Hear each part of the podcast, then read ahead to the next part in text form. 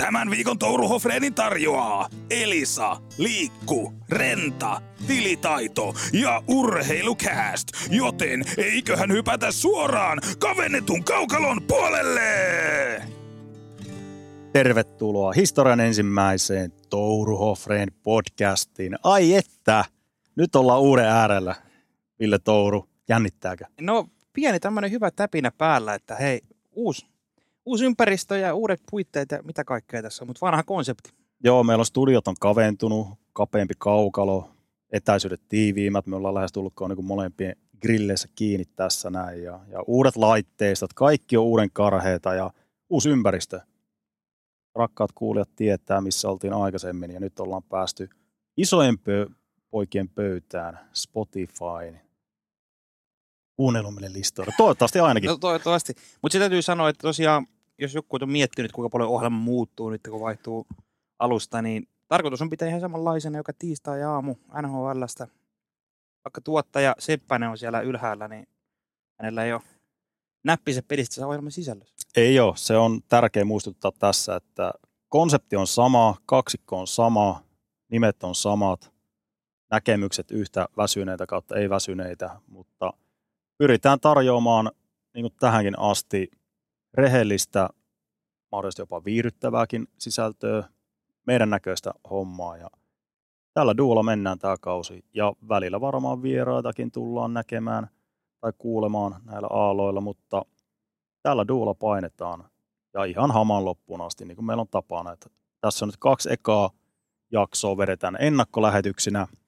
Tänään otetaan itäinen konferenssi käsittelyyn ja viikon päästä sitten läntinen konferenssi. Joo. Ja sitten onkin jo ruulianssi käynnissä Pohjois-Amerikan päässä. Kaksi viikkoa, kymmenes päivä alkaa NHL-kausi. Tuossa alkoi jo harkkapelit Melbourneessa, Australiassa. Kattelitko? En kattonut, mutta sen verran katsoin. Mä odotin, että, että tai vähän niin kuin ihmettelin, että mitä, panokohan siellä on yleisö. Mä ajattelin, että se joku neliskanttinen kaukalla niin kuin Kenian maajoukkueella Nairobissa. Mutta siellä oli ihan niin kuin hyvän näköinen 13 000 katsojaa, kaksi peliä loppuun myyty. Pelattiin muuten Australia avointen tennisturnauksen pääkentällä. Rod Laver Arena. Joo. Sama paikka, mutta oli aika hyvän näköinen meininki. Yllätyin. Ja hieno homma, että viedään näitä, tässä on Eurooppaan tietysti on aikaisemmin jo tuotu näitä pelejä ja reenipelejäkin ja sitten ihan runkosarjassa myös ollaan pelattu. Tätähän se on. Kiinan markkinoille NHL on yrittänyt jossain vaiheessa vähän saada sitä jalansijaa, mutta tässä vaiheessa kautta, niin miksei? Viedään lajin ilosanomaa muuallekin kuin sinne Pohjois-Amerikkaan. Ja oli muuten ensimmäinen kerta historiassa, kun NHL-joukkue pelasi eteläisellä pallonpuoliskolla. Päivän tässä alapuolella. Kova knoppi. Tämmöinen tuli vasta. Toivottavasti on pitää paikka. Mutta ei hirveästi analyysiä noista peleistä, koska mä en ainakaan katsonut sekuntiakaan klippejä näin sieltä. Oli tää Logan Coolin sairaan Joo. maali. Se ja mun ylipäätään ne Arizona ja Losi on vasta ensi viikon jaksoja sitten lautasella. Niin, perataan läpi sitten noin matsit jälkeenpäin ja otetaan sitten sieltä ne analyysit, mutta eiköhän nämä alkulätinät ole tässä. Mennään asiaan, koska on niin paljon asiaa, mitä pitää käydä läpi. Ää, 16 joukkuetta, Mm. Itä.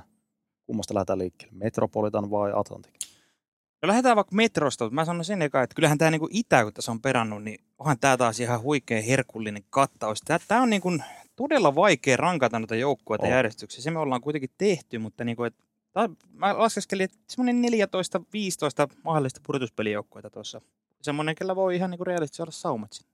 No, semmoisia joukkoja, jotka on selkeästi vielä uudelleen rakennuksessa kautta tankkimoodissa. Idän puolella ei hirveästi. Atlantikissa, no Montreal päästään kohta tuohon divisioonaan, mutta sitten Metropolitanin divisioona. Mm. Todella kiharainen. Oo. Aloitetaanko sieltä kasi sieltä? Ja mennään ylhä, alhaalta ylös, niin kuin vanhimmat kuuntelijat tietää meidän formaatti. Tämä oli paha, koska viime vuonnahan tässä oli Columbus ja Flyers. Mä pitkällisten pohdintojen jälkeen tuli siihen tulokseen, että Columbus on edelleen jumpa. Lähellä, lähellä. Mulla ei Columbus viimeisenä, mutta hyvin lähellä. Mulla on viimeisellä sijalla Philadelphia Flyers. No, mulla on se toka. Eli kyllä tässä Columbus ja Philadelphia on ne kaksi joukkuetta, jotka lähtökohtaisesti on divisioonan heikommat niput. Ja molemmissa on ihan selkeästi myös se, että vaikka tuossa Montrealin viitattiin äsken, niin nämä joukkueet on myös vielä uudelleen rakennuksessa, enemmän tai vähemmän. Philadelphian tilanne, John Tortorella päävalmentaja viime kaudella, se oli oikeastaan niin painaismainen kausi kautta vaikea kausi, mitä osas odottaa. Jää kylmää realismia läpi kausi. Aika tuommoinen tasapaksu joukkue, tosi paljon määrällisesti vaikka hyökkääjiä, mutta hyvin semmoista tasasta harmaata massaa ja sieltä yritetään nyt koulia jotain runkopelaajia tuleviksi vuosiksi, mutta semmoinen äh, franchise-tason johtajuus ei hirveästi ole. Sean Couturier on käytännössä ainoa.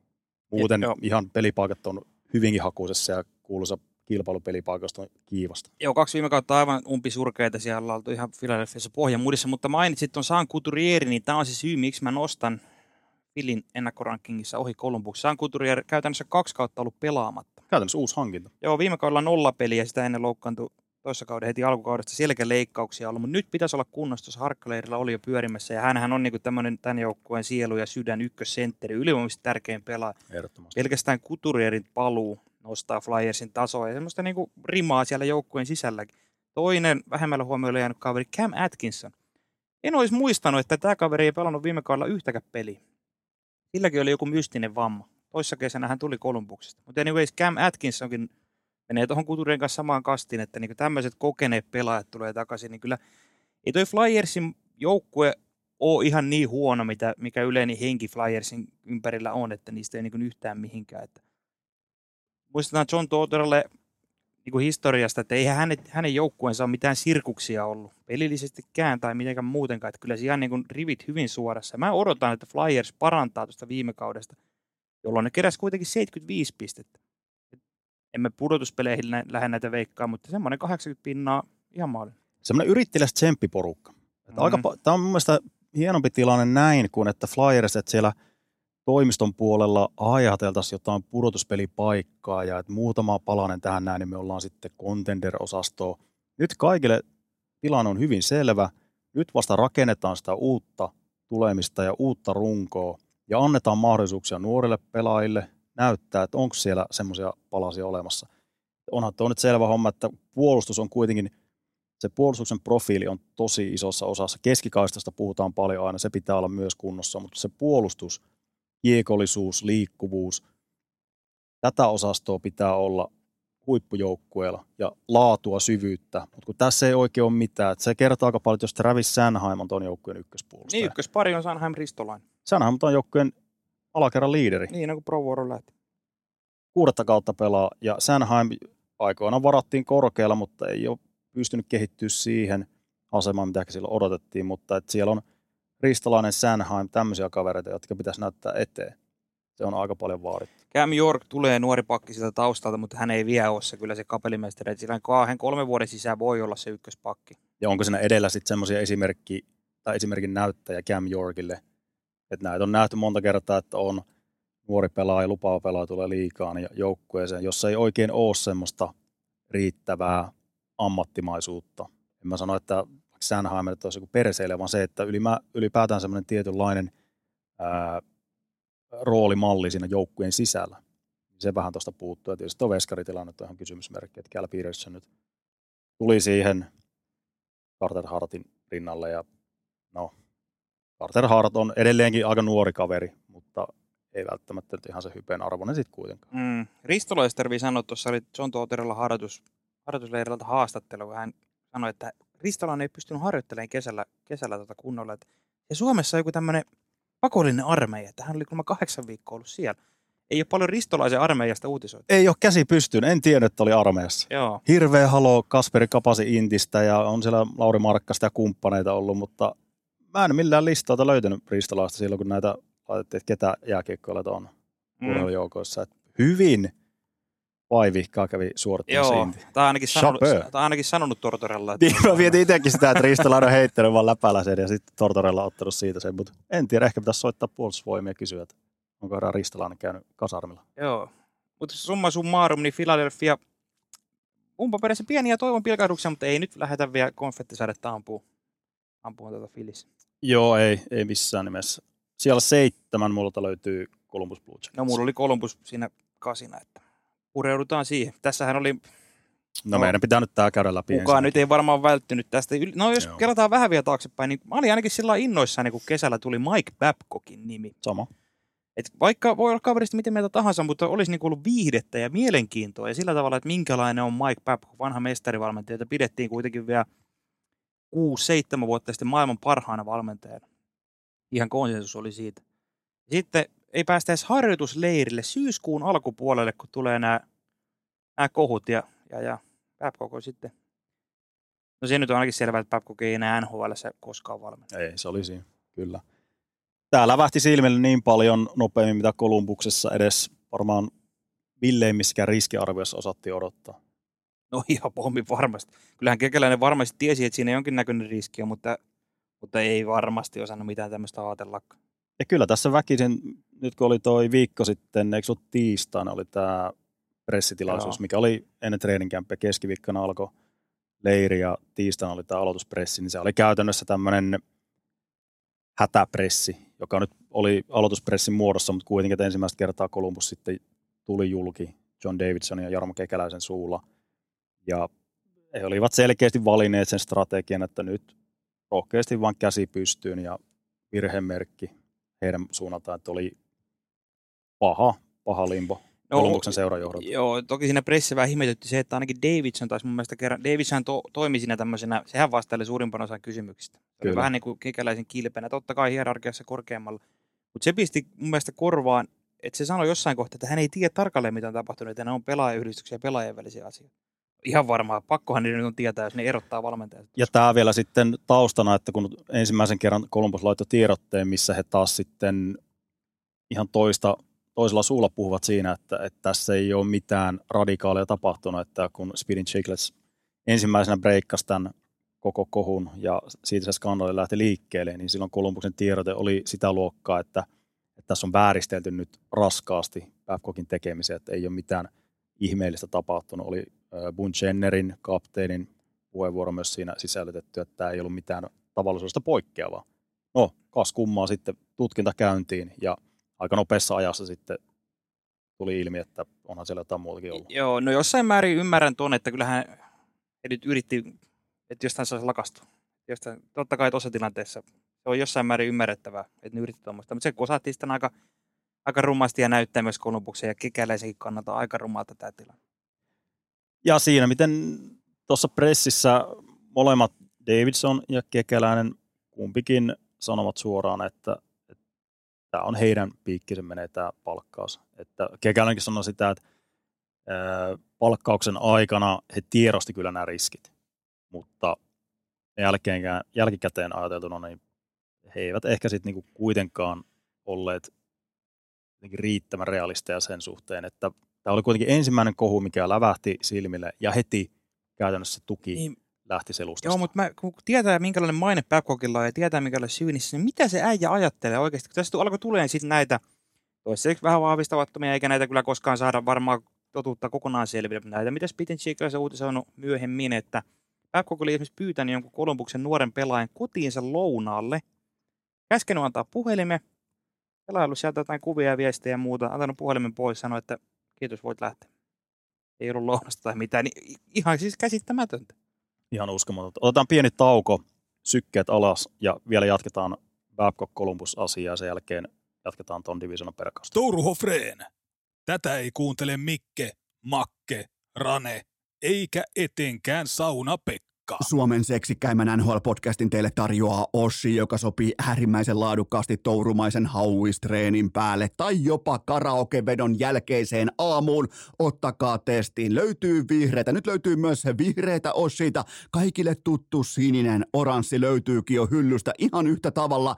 Ottakaa testiin, kuten Touru ja Hofreen, ottakaa testiin myös neljä eri tölkkimakua. Löytyy jokaiseen makuun, jokaiseen lähtöön. Käykää katsomassa lisätietoja osoitteessa osoitteesta oshi.fi.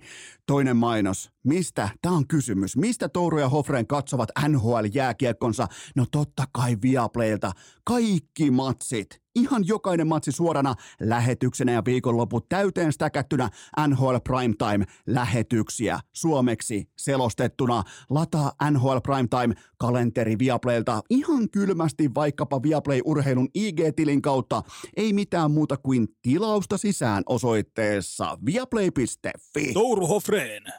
Ilman Enoiskon asettamaa palkkakattoa nämä jätkät olisi tuhat näärejä. Kolumbuksen skandaalilla jatketaan vielä. Tämä on semmoinen purtava, että tässä riittää jauhamista, koska tämä oli kiekkomaailman suurin puheenaihe tuon viikon verran. Ja mitenkä toi Babcockin tilanne sitten, miten nopeasti siitä tuli sitten tämmöinen no, ihan märkivä avohaava tuolle organisaatiolle ja, ja sellainen suunnitelma, mikä Kolumbuksella oli, siinä oli selkeästi varmaan haettu nyt semmoista pommin varmaa valmentajanimeä, että nyt ei lähde millään tulokasvalmentajalla, mm. vaan otetaan lähestulkoon markkinoiden paras, heidän mielestään paras valmentaja, joskin riskit on olemassa. Niin ja olisihan siis Capcom mun mielestä ollut pelillisesti juuri se, mitä Columbuksen lääkäri määrää, koska se on semmoinen sirkus ollut. Mutta nyt se tuossa meni. Ja kyllähän meidän pitää käsitellä tämä niinku kekäläisenkin tilanne tässä, mikä Suomessakin on paljon puhuttanut, puhuttanut tässä tämän, tämän viime, viime aikoina. Ja ylipäätään semmoinen huomio ihan globaalisti, niin kekäläinenhän, Suomessa hänen toimijan on katsottu aika kriittisesti se viime vuodet, mutta Pohjois-Amerikassa ei, ei niinkään, ei lähes samalla mitään, mutta tänä syksynä se on muuttunut nyt tämän kohun jälkeen, niin siellä alkoi tulla ihan näiltä kovimmilta insider-toimittajiltakin jo aikamoista piikkiä. Semmoista siis ihan aiheellista kriittisiä artikkeleita ja muuta, mitä ei ole aiemmin näkynyt. Kyllähän kekäläisenkin asemassa on tapahtunut merkittävä muutos tässä viime aikoina. On ehdottomasti ja kekäläinen kuitenkin se kymmenen vuotta nyt ollut, yli kymmenen vuotta organisaatiossa. Ja aika harvoin GM saa noin montaa mahdollisuutta ylipäätään palkata uusia päävalmentajia.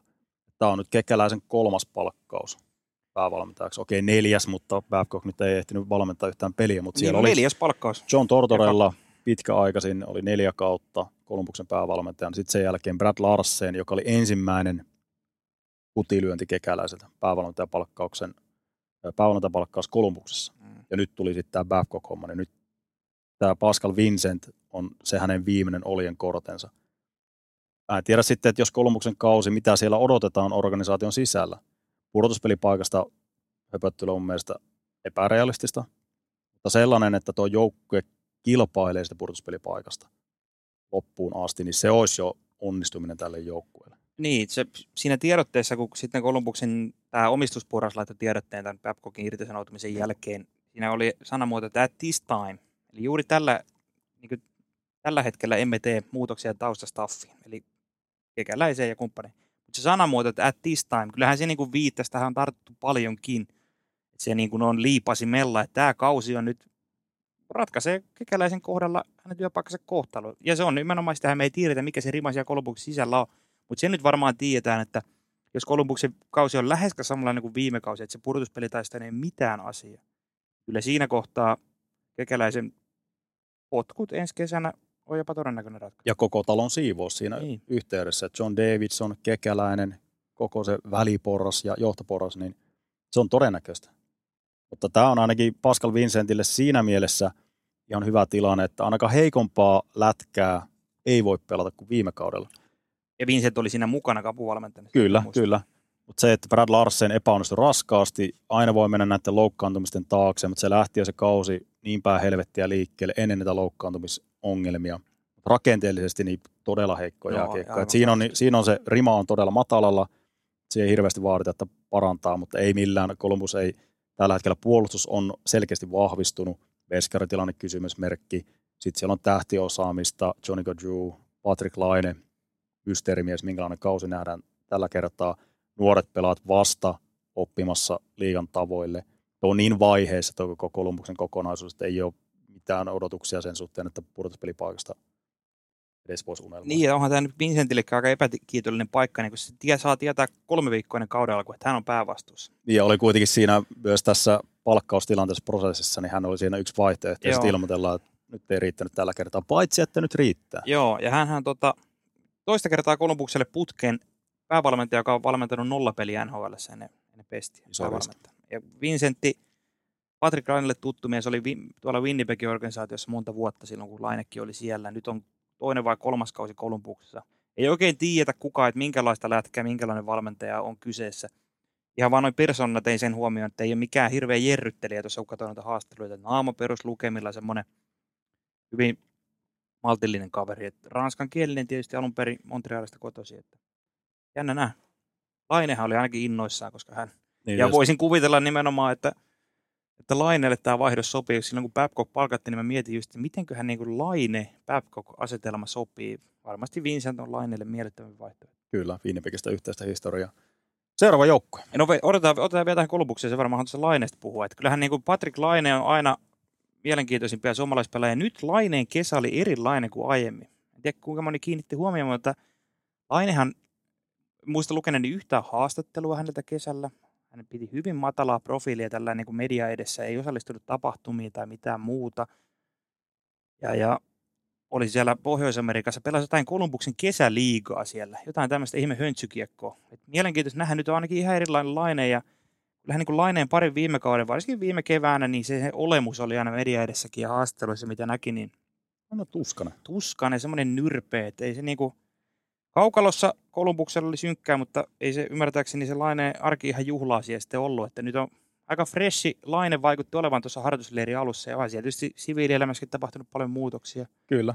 Ja sitten tietysti tämä kertoo myös tästä NHLn nopea tahtisuudesta, että Patrick Laine 25-vuotias, niin nythän on jo semmoinen mentori tuossa, että Adam Fantili, Adam Fantili on nyt hänen siipiensä suojassa nyt tuossa, että vähän näyttää tulokkaalle talon tapoja toimia ja miten NHLssä hommat toimii. Et ei tästä niin kauan aikaa, kun Laine oli itse samassa roolissa, että tuli Winnipegiin keltanokkana ja nyt ollaan tässä tilanteessa. Niin hänkin varmaan myös haastaa itteensä vähän myös eri tavalla. No on, ja on sitten Laineella tuo arkikin, että tosiaan jos siellä ja kun on uusi amerikkalainen puoliso ja saman katualla asuu myös Fantilli, että siellä on niin kuin paljon muuttunut Laineella ja hän on tosiaan ihan mentori, nyt kahdeksatta kautta aloittelee, että ja tuossahan oli harkkapeleissä ja tiekoissa peleissä ketju kaverina Laine ja Fantilli, kesän kolmosvaraus. että Mielenkiintoista. Nämä ei ollut muuten Laine sentterin harjoituskauden alussa, vaikka sitäkin tuossa vähän pohdittiin. Toi on myös kiinnostava detalji, että mitä, mitä tämän sentterikokeilun kanssa nyt tehdään. Että onko se semmoinen, että annetaan se joku kymmenen peliä, että katsotaan, että olisiko siinä jotain. Vähän on skeptinen sen suhteen, että laina keskikaistella nähtäisiin. Joo, ja Kolumbuksesta tällään kauttaalta niin NHL nuori joukkue on edelleen. Että onhan siellä noita niin nuoria, mutta ei, ei- vieläkään ei ole sitä ykkössentteriä. Siellä on just Fantilli, mutta 18V-kaveri ei voi odottaa pystyvän kantaan ykkös, ykkössentteri viittaa. Sitten Boone Jenner siellä taas pyörii, ei ole ykkössentteri. Samoja ongelmia tällä Kolumbuksella on. Pakisto on totta kai tullut vahvistuksen Severson ja Provorov, se on kunnossa. Mercedekin taas kysymysmerkki. Paljon on kysymysmerkkejä Kolumbuksen ympärillä. Näitä nuoria nimenomaan Fantilit ja Kent Johnsonit ja Cole Sillingerit ja kumppanit. Että kyllä tämä on vielä Veikkaan, että tulee aika ailahteleva kausi myös pelillisesti Kolumbuksella. Että siellä voi tulla hyviä tuloksia näyttäviä, mutta voi tulla sitten myös aika pahoja romahduksia. Ja vaan siis materiaalia ja kaikki nämä taustat huomioon. Kyllä, ydinrunko on oralla vasta ja se näkyy sitten niin hyvässä kuin pahassa, että varmaan tullaan näkemään myös semmoisia ryöpsähdyksiä tällä, tältä joukkueelta niin positiivisessa mielessä, mutta sitten taas semmoisia niin sanottuja ohi-iltoja myös aika Mm. ajoin. Ja tuosta Laineesta vielä viimeinen huomio se, että just hän- kun hän pelasi Fantilin kanssa kaikki tämä mentorointi huomioon ottaen, niin muokkaa jopa pelityyliä vähän semmoisen. Fantilli on kuitenkin vähän semmoinen maalintekijätyyppi. Tuossa viime kauden NCAA Hobby Baker voittaja. Ja Laine, tuossa harkkapeleissä kun katsoin, niin yritti tarjoilla aika paljon. Ja kyllähän Laineella niin se pelisilmä on ja tämmöinen playmaker-homma. Että meneekö jopa Laine vähän siihen suuntaan myös niin tämä isossa kuvassa se mentori-homma? Se voi olla, onhan Lainalla myös tämä syöttötaito löytyy.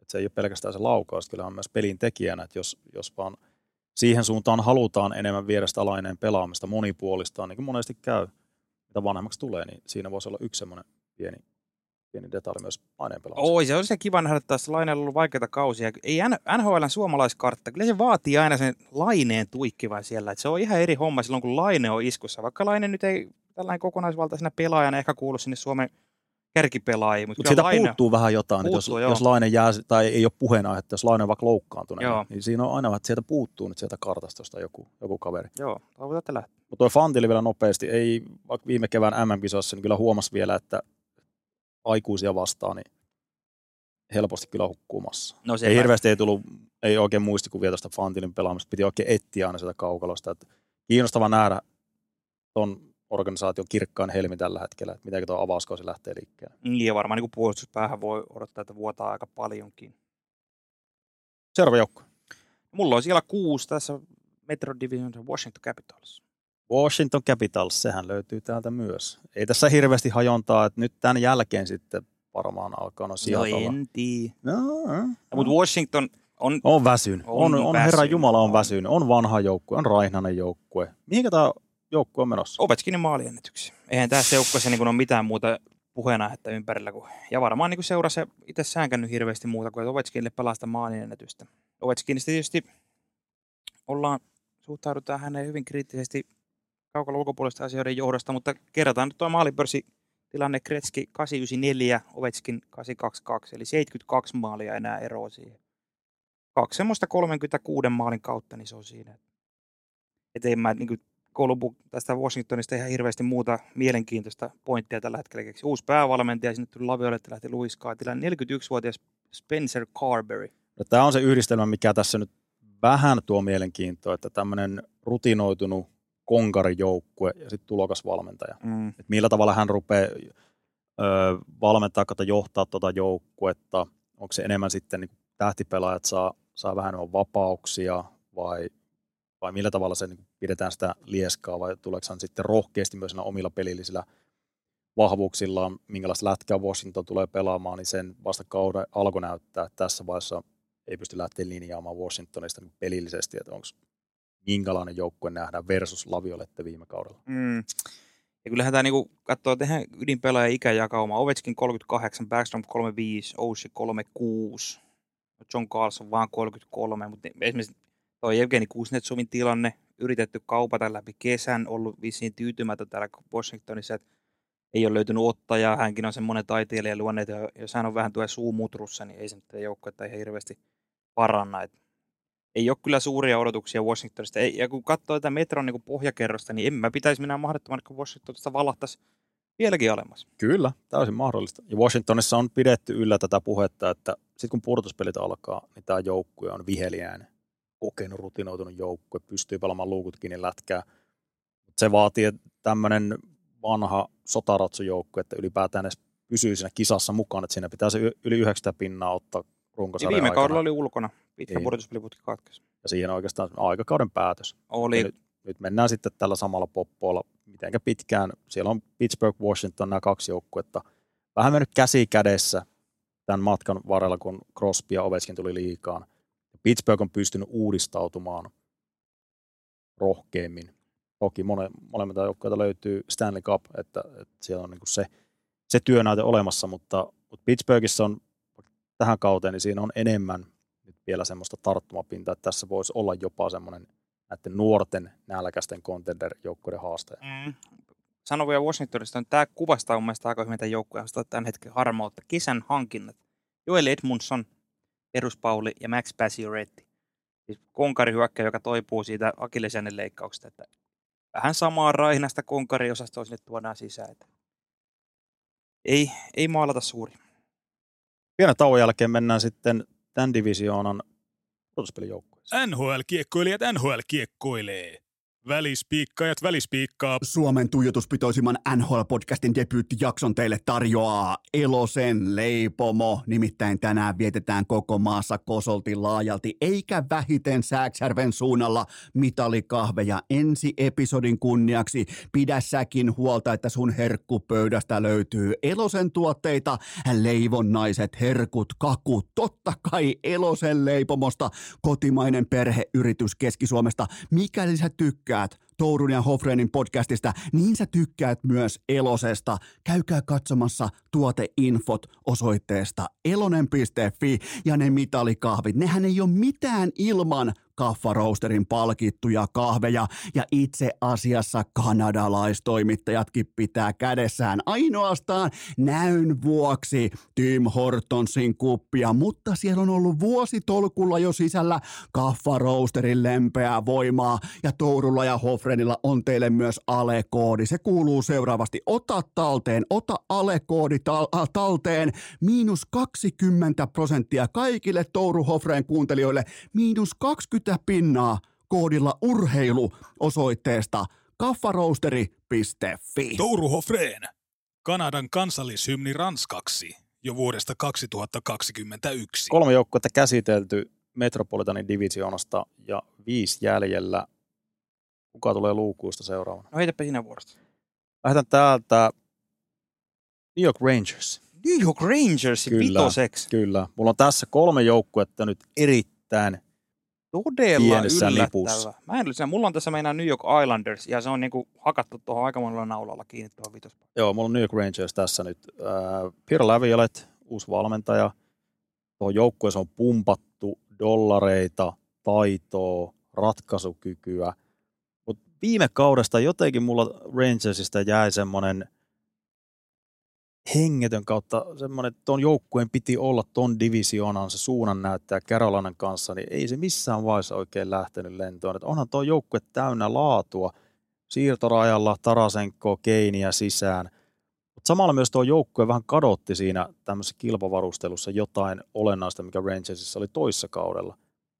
Tosi verrattain nopeasti on tapahtunut asioita Rangersissa, ihan lähtien siitä heidän pikaudelleen rakennuksesta silloin aikoinaan ja nyt ollaan sitten tässä pisteessä, että Rangersin pitäisi kilpailla Stanley Cupista, niin mä, mä en luota tuohon Laviolette niin paljon, että Rangers olisi nyt parempi joukkue kuin viime kaudella. Mä taas näen, joo, mä oon samaa mieltä siitä, että viime vuoden kilpavarustelu, se vei se hengen Rangersista. Ne johti silloin avauskerroksella Devilsia 2-0, putos sen jälkeen. Mutta nyt sieltä on lähtenyt Kane, Vlad Tarasenko, Mikkola, Motte. Eli kaikki siirtorajan hankinnat, ne vaan tuli ja meni. Nyt Rangers palaa taas sinne juurille. Kesällä sinne tuli Blake Wheeler, ok, se on iso, iso nimi, mutta ei se ole pelillisesti iso hankinta. Jonathan Quick kakkosveskariksi. Mitä odotuksia Wheeleria kohtaan? Mä uskon, että tulee floppaamaan tuolla. No se on kolmosen laidassa varmaan. Mutta anyways, mä uskon, että, että nyt niin palaa Rangers taas sille raiteille, kun toissa kaudella oli siellä konferenssifinaaleissa. Se oli vähän ennen aikojaan siellä, se tuli yllätyksenä. Mm-hmm. Viime kaudella sitä odotettiin, että nyt ne on siellä, mutta ei tullut. Niin kyllä mä näen, että Rangersin taso menee siellä pudotuspelien kakkoskierrokseen ja konferenssifinaalien tienoille. Tässä on kuitenkin palika, kun näillä on sarjan yksi parhaista maalivahdista, eli paras Shestiorkin, ehkä sarjan paras pakki, playmaker pakki Fox. Kyllä. Sitten niillä on kuitenkin tätä ratkaisuvoimaa siellä hyökkäyksistä, ei Panaari, niitä Chipanejerit, Kaapo Kakko, mielenkiintoinen suomalaiset, nähdään mitä tulee, ei ole viekään oikein, nyt on viides nhl lähössä, viekään oikein, Kakko varmasti itsekään ollut mitenkään tyytyväinen, että kyllä tässä niin kuin, näin nyt enää ole tuonut niitä kokkeja sinne keittiön liikaa, niin mä näen, että tässä on ihan saumaa, ja no Laviolette en pidä minään sateentekijänä, mutta ei se Galantkaan saanut sieltä viime kaudella mitään oikein irti tosi paikka. Ei, kyllä tämä on, tämä on selkeästi, on jopa menee ehkä hot take-osastoon tämä Rangersin pudottaminen. No se on, on todella mutta, mutta, mutta, tässä on nämä kolme joukkoa, jotka nyt on samassa lipussa. Ja niitähän löytyy, seuraavana on siellä neljä, mikä joukkue? No mulla oli Islanders viidentenä, mulla on neljäntenä Pittsburgh. No niin, käydään nämä kaikki joukkueet. Mikä sulla oli viidentenä? Täsmälleen samat. Viidentä, neljäntenä on Pittsburgh. Ja sä oot Islandersin vetänyt top kolme. Olet Islandersin kolmanneksi, joo. Käydään tuo Islandersin läpi, kun se oli mulla tuo jäi joo. äsken kelkasta. Niin, mutta tämä on tämmöinen Washingtonin ohella tällainen niin meikäläisen spektrillä niin tänne tylsimpiin joukkueisiin. Totta kai ei ole suomalaisiakaan siinä mielessä vähän tylsä, mutta veteraanijoukkue, ihan sarjan vanhimpia siellä Washingtonin ja Pittsburghin kanssa. Lula Moriellon näköinen joukkue. Tämä on niin tämmöinen vanha ruosteinen dieselmersu. Kyllähän sillä pääsee – pääsee, eikä varmaan niin jätä tien päälle tämmöinen Islandersin vanha dieselmersu. Mutta ei sillä sitten kyllä tosi paikassa niin lähdetään viivoja ottaa, niin mitään tee. Tämä on enemmänkin Volvo.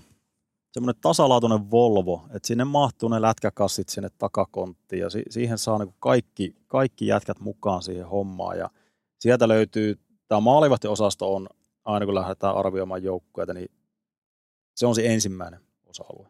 Ja tuossa just Chase Yorkin on semmoinen, että, että hän tiesi jo niin kuin tuo sen, sen selkeänä. Mutta tässä on sama homma Ilja Sorokin, New York Islanders, yhdistettynä sitten tähän pelitapaan, mitä Islanders pelaa. Lane Lambert ennen viime kautta vähän mietittiin, että onko Lambert sitten uudistamassa liikaa sitä Barry Trotsin aikakauden lätkää, mutta se oli aika pitkälti hyvin saman tyylistä. Ja nyt toi joukkue on käytännössä sama viime kaudesta, että toi vähäinen vaihtuvuus, niin mä näen, että se on enemmänkin Islandersille vahvuus. Että on fakta, että Anders Lee ei tule enää olemaan samanlainen maaliruisku välttämättä, mitä aikaisemmina vuosina. Bo Horvat on semmoinen palanen, joka voi olla, viime kevät oli aika heikko häneltä, että hän ei oikein päässyt vielä sisään tuohon organisaation sillä tavalla, mitä Bo Horvat parhaimmillaan pystyy pelaamaan. Mutta se, se, on aika hyvällä tavalla tasalaatuinen toi joukkue. Alakerta on edelleenkin mielestäni yksi aliarvostetummista pakistoista tässä liigassa – siellä on semmoista monipuolista, jämäkkää perusosaamista löytyy sen top neloseen. Tämä ei ole mikään viideporukka, joka viihdyttää, no, mutta tämä, tämä on semmoinen lyijyttäjäjoukkue, joka pystyy napsimaan aika tasaisesti pisteitä. Että se oli se heidän heikko kotisaldon silloin, kun he muutti tuohon uuteen areenaan, niin se käytännössä vesitti sen kauden. Mutta tämä on, tämä on joukkue kuitenkin, joka pystyy pelaamaan semmoisia maalinpelejä ja niitä kääntämään. Toki riippuen sitten tästä, että onko sitä ratkaisuosaamista sitten niin paljon. Niin, no kun ei sitä. Mutta Islanders on semmoinen, itsekin on monta vuotta pitänyt sitä, varmaan monet muukin semmoisen joukkueen, että kun ne saavut, pääsee sinne pudotuspeleihin, niin siellä on sitten niin parhaimmilta. Mm-hmm. Mutta kun tämä ei tämä nyt enää näytä siltä, että nämä viime vuonna oli tosi tiukka, että meneekö sinne pudotuspeleihin, meni lopulta. Mutta kyllä se tällä, näille tulee tosi tiukkaa pudotuspelien kanssa. Mä jopa povaan, että nämä jää ulos, vaikka mulla oli tuossa vitos siellä. Mutta kuitenkin niin just mainitut Horvat, Horvat Nelson, top centerit, ne kuvastaa aika hyvin tätä joukkuetta. On tommosia joo, ihan hyviä, vähän tylsiä. Perus, Luotettavia, per, Niin, perus tommosia ryskyttäjiä, mutta ei ole sitä, sitä, sitä X-faktoria. Matt Barsalle ei oikein vähän kadonnut jotenkin. Pierre Engval kakkosketjussa, Kyle Palmieri. Onhan tää Lou Lamoriella Islanders. Mielenkiintoista nähdä kauan se Lamoriellakin siellä touhua. Milloin 90-vuotispäiväkin on varmaan kohta. Ei ehkä tuon uudelleenrakennukseen enää, enää hirveästi varmaan paukkuja. No ei. Mutta tämä division on erittäin kova tasoinen myös, että tässä on näiden kahden kärkijoukkueen takana niin just tämmöistä aika rutinoituneita pumppuja myös, jotka pystyy haastamaan näitä isompia. Joo, ja tässä voi heilahtaa niin kuin joku Islandersakin sijoitus, sulla oli se siellä kolmantena, se voi even olla seiskana tässä tai kasinakin. Että tässä on Ihan niin, niin semmoisen romahdukseen en, en usko. No okay, mä, mä jopa povaa, että voi tulla, vaikka oli siellä viisi. Kireen kolmikon kolmas joukkue, Pittsburgh Penguins. Joo. Se on viimeinen työntö sitten tällä joukkueella. No se on, mulla oli tää, siellä neli. Mutta ylipäätään tämmöinen mun ajatusmalli Pittsburghista, että muutaman vuosi sitten mä pidin Pittsburghia vähän semmoisena, että no taasko ne menestyy, että ei ole oikein mitään kiinnostavaa, että aina ne on siellä. Nyt se on taas kääntynyt siihen, että nyt on semmoinen jopa nostalginen meininki se Pittsburgh ympärillä, toivottavasti vielä kerran näytäisi vahva Pittsburgh. Vähän semmoisia sointuja, mitä tuossa Bostonissakin tietyiltä osin, että tämä on nyt se viimeinen kerta, kun Sidney Crosby, Evgeny Malkin, Chris Letang, vanha bändi kasassa ja annetaan vielä semmoiset palaset, mitä palkkakatta aikana pystyy tuolla kokoonpanolla, mitä palasia sinne pystytään tuomaan, että saadaan tajattua Erik Carlson sinne. Että Kyle Dubas on ollut erittäin aggressiivisena tuolla markkinoilla ja tuonut sinne palasia tuohon joukkueeseen.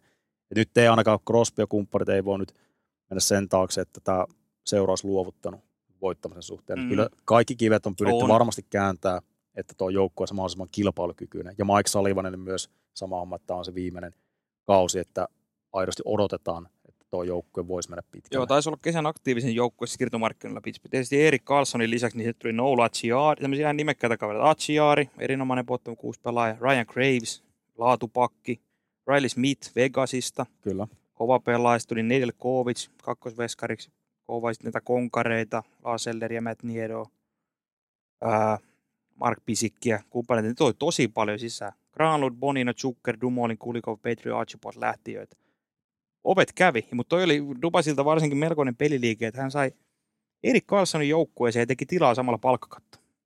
Siinä vaatii vähän aikatemppuja. No siinä vaatii joo, sieltä lähti Granlundia ja kumppaneita, että kyllähän tämä on nyt erittäin mielenkiintoinen joukkue seurata just tämän konkarisesta takia. Crosby 36, Letan 36, Carlson 36, Malkin 37 ikävuodet.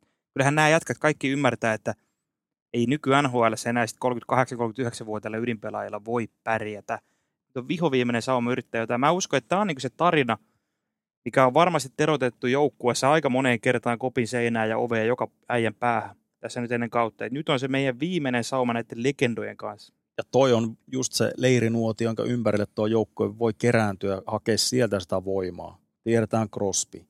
Crosbyn joukkueessa aina se vaatimustaso on tapissa, mutta kun toi jätkä näyttää nyt siellä treeninkämpillä heti ja pitää niitä puheita siellä, että tämä on nyt tänne joukkueen viimeinen työntö, viimeinen tanssi. Mm. Kuka siinä ei lähde tuohon letkaan mukaan? Niin, tässä voi kaivaa esimerkki sieltä viime vuoden Bostonista. Et, et varmaan se on myös semmoinen johtolaus tai semmoinen niin kuin yksi, yksi tota ajatusmalli myös Pittsburghissa itsessäänkin, että kattokaa sitä viime vuoden Bostonia, että ne teki sen siis runkosarjassa. Mm. Et Pittsburghillä, no jos kaikki meni ihan nappiin, niin miksei olisi saumaa olla ihan niin kuin kärkijoukkoita runkosarjassa. Kyllä mä pudotuspeleihin Pittsburghin lasken. Sama. Vaikka viime vuonna se pitkä putki katkesikin.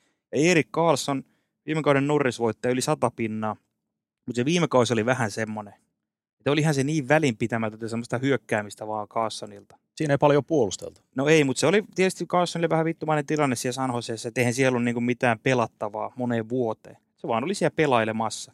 Nyt on ihan, nyt on mielenkiintoista, minkälainen Carlson tulee, kun varmasti Erik Carlsonkin ostaa nyt, ja hän tietää itsekin, että Ei, hä- ei hänelläkään niitä shotteja menestykseen ole ihan kovin monta. Nyt pääsee tuohon Crosbyn joukkueeseen. Carson ei yhtäkkiä olekaan enää sen joukkueen niin ykköskapelemestari.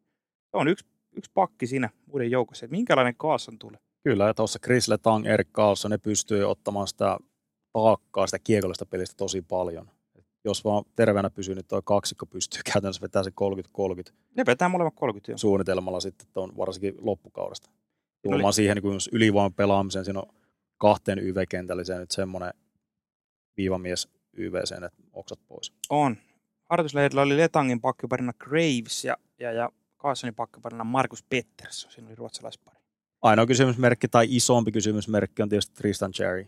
Et jo, pakko pysyä kasassa ensinnäkin. Tässä on niin, niin turhauttavia kausia takana.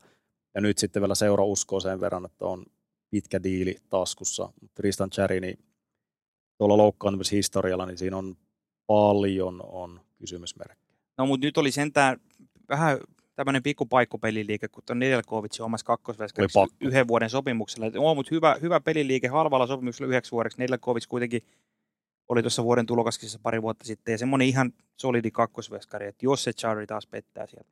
Kyllähän Pittsburghilla tämä materiaalikin nyt on semmoinen, jos vaan kaikkea ei pysy kunnossa, että kyllä näillä, näillä pitäisi pärjätä. Kyllä. Sitten on Division 2 kärkijoukkuetta. Nämä on aika selkeät. Nämä joukkueet ainakin mulla nousi saman tien esille, kun lähdettiin ykkös kakkossijoja ratkomaan, mutta kumpi No mulla oli aika selkeää, selkeää kanssa, että kumpi on ykkönen. Kakkonen on Detroit Devils. Jersey Devils, näin se on. Toki mietin vielä tuossa, että olisinko pyöräyttänyt Rangersin kakkosesta tässä sun aliarvioiman Rangersin, mutta päädyin lopulta heittää Devilsin. Me käydään Devils läpi. No, viime kausi ihan sensaatio joukkue. Muistetaan toissa kaudella keräs 63 pinnaa, viime kaudella 112, eli 49 pinnaa plussaa yhdessä kaudessa. Tämä taisi olla joku NHL kaikkea joku ennätys. Että olihan tämä niinku ihan viime kauden sensaatiojoukkue. Tämä on itse asiassa semmoinen asia, miksi mulla on pieni epäilyksen hiven tästä Devilsistä, koska tuommoinen noin sensaatiomainen harppaus noissa pisteissä, niin tuleeko nyt se, toi, toihan meni niin kuin yli kaikki odotukset, että onko ne odotukset nyt karannut vähän liian korkealle, että odotetaanko nyt ne jatkaa tuosta 112 pisteen kaudesta, ottaa siihen vielä stepin ylöspäin. Nyt voi tulla semmoinen pieni, niin kuin monesti tulee yksilötasolla ja joukkuetasolla, että ei ihan jatku sama kehitys käydä. Tässä on semmoinen sudenkuoppa just tämmöisissä nuorissa joukkueissa, että kun ollaan aikataulua selvästi edellä ja nuoret pelaajat, no Jack Hughesista nyt ei tarvii epäröidä, että pelaako Hughes vahvan kauden, ihan liikan parhaita pelaajia, parhaita hyökkääjiä.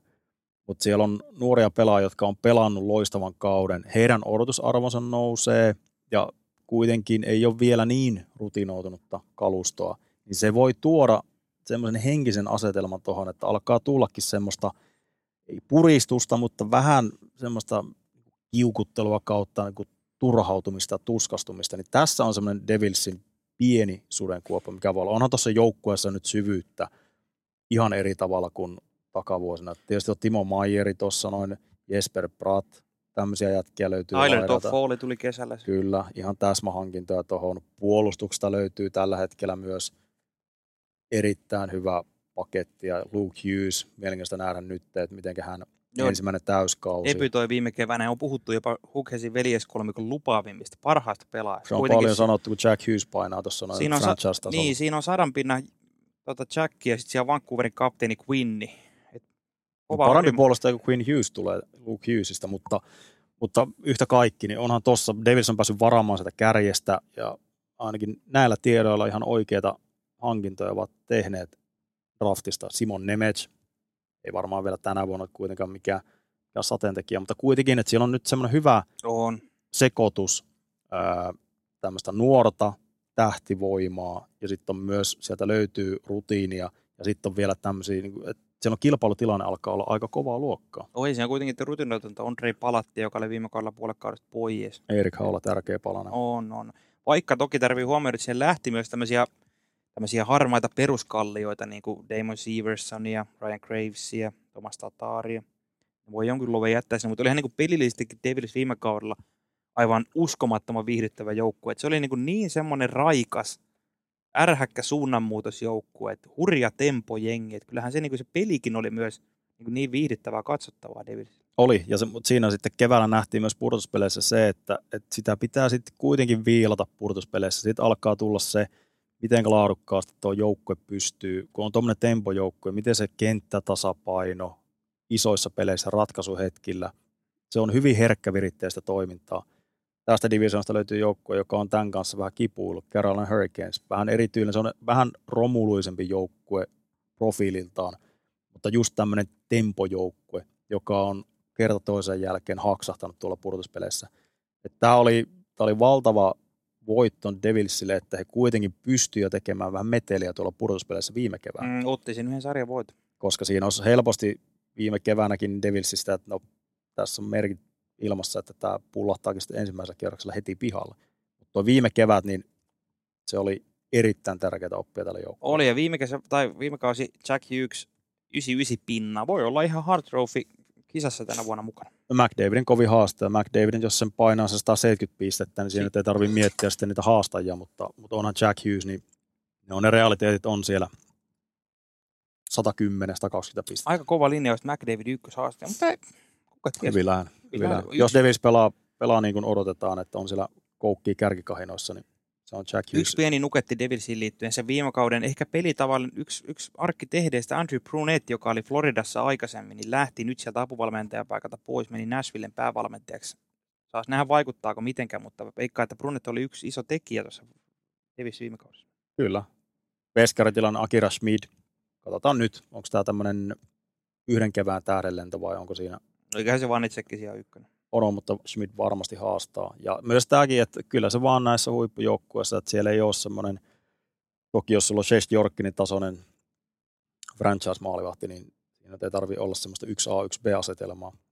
Mutta kun ei ole ihan tähtitason veskaria, niin että löytyy duo, jota pystyy peluttaa suht tasaisesti, niin se on niin Devilsin vahvuus, mutta myös samalla, että onko riittävän laadukas veskari kaksikko sitten, kun lähdetään mittana ihan huippujoukkueeseen.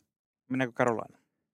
Carolina Hurricanes. Ykköspaikalta löytyy. On. Ehkä Carolina voisi jopa sanoa, että hyvin tasaisen idän, niin ehkä jopa suurin Stanley Cup-suosikki.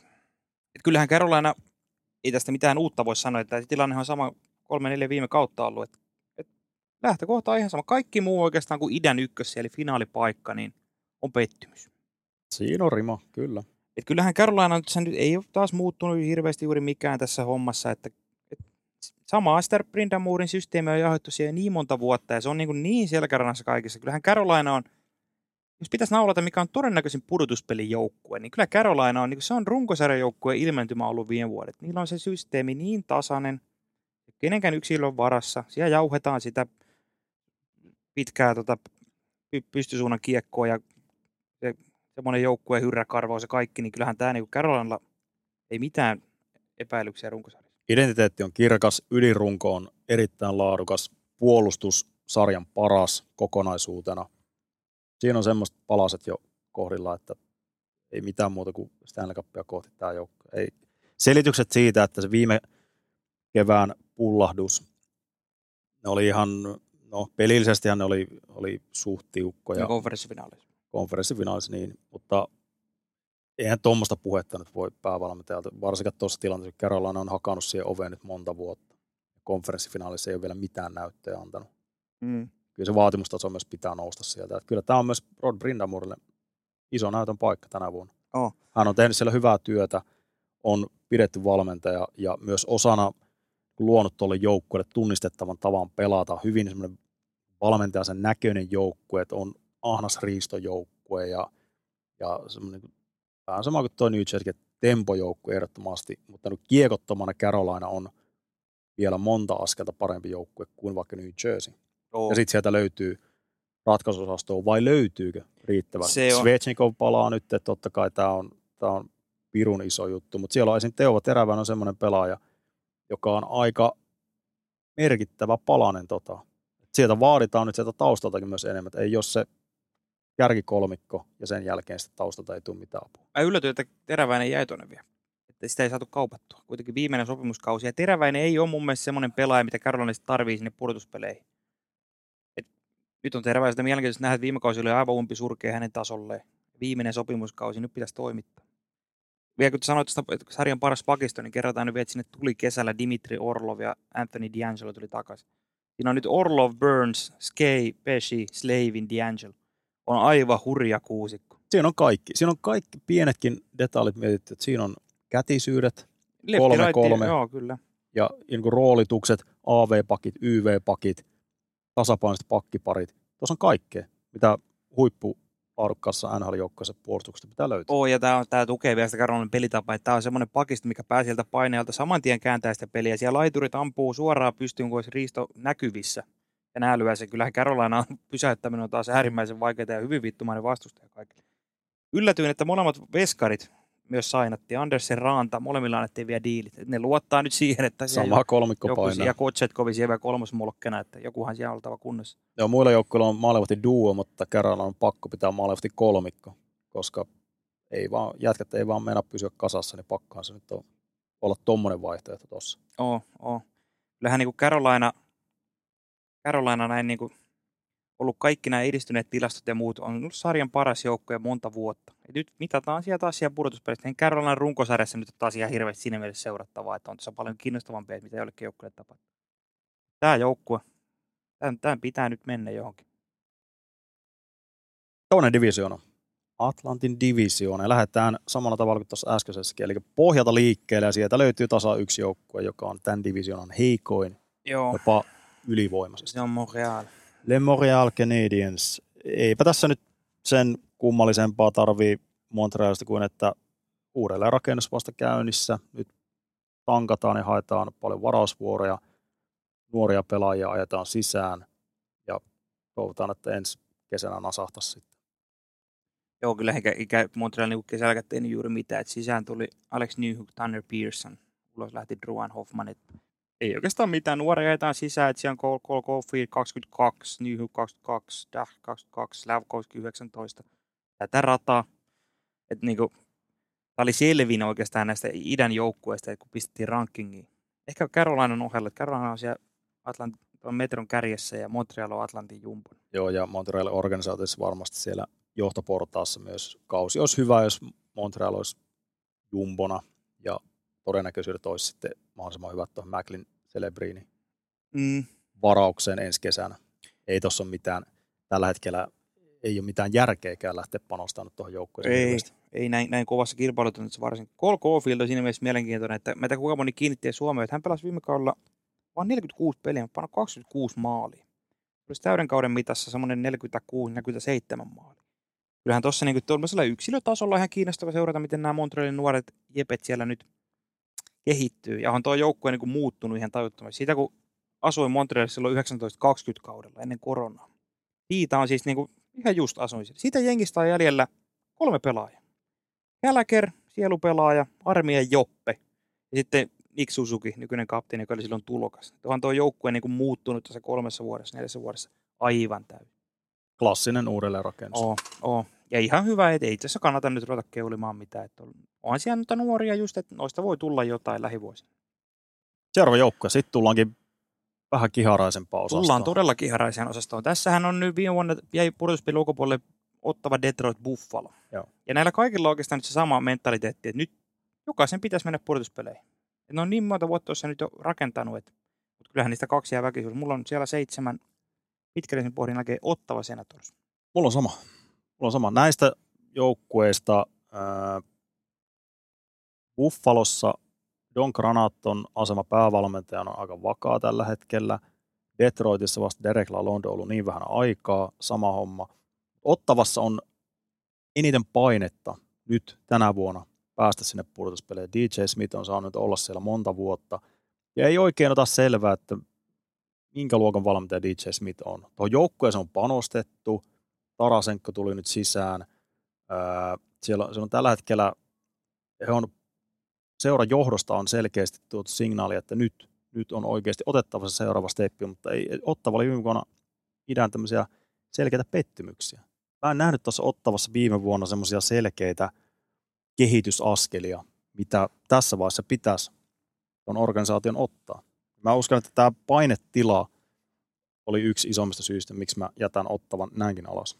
Joo, ja ottava, nyt on omistaja vaihtunut se Melnik, eikö Melnik ollut se aiempi omistaja? Joo, edes mennyt. Edes mennyt jo Melnick. siirtyi hänen tyttärelleen perintönä, he myivät sen nyt seura, mutta tämä vielä muista korostaa tätä DJ Smithin päävalmentaja ja myös GM Pierre Dorionin tilannetta, että nyt siellä on uusi omistuspohja, heidän pomonsa on vaihtunut, että nyt vähän niin kuin tulos tai uloskausi myös heillä.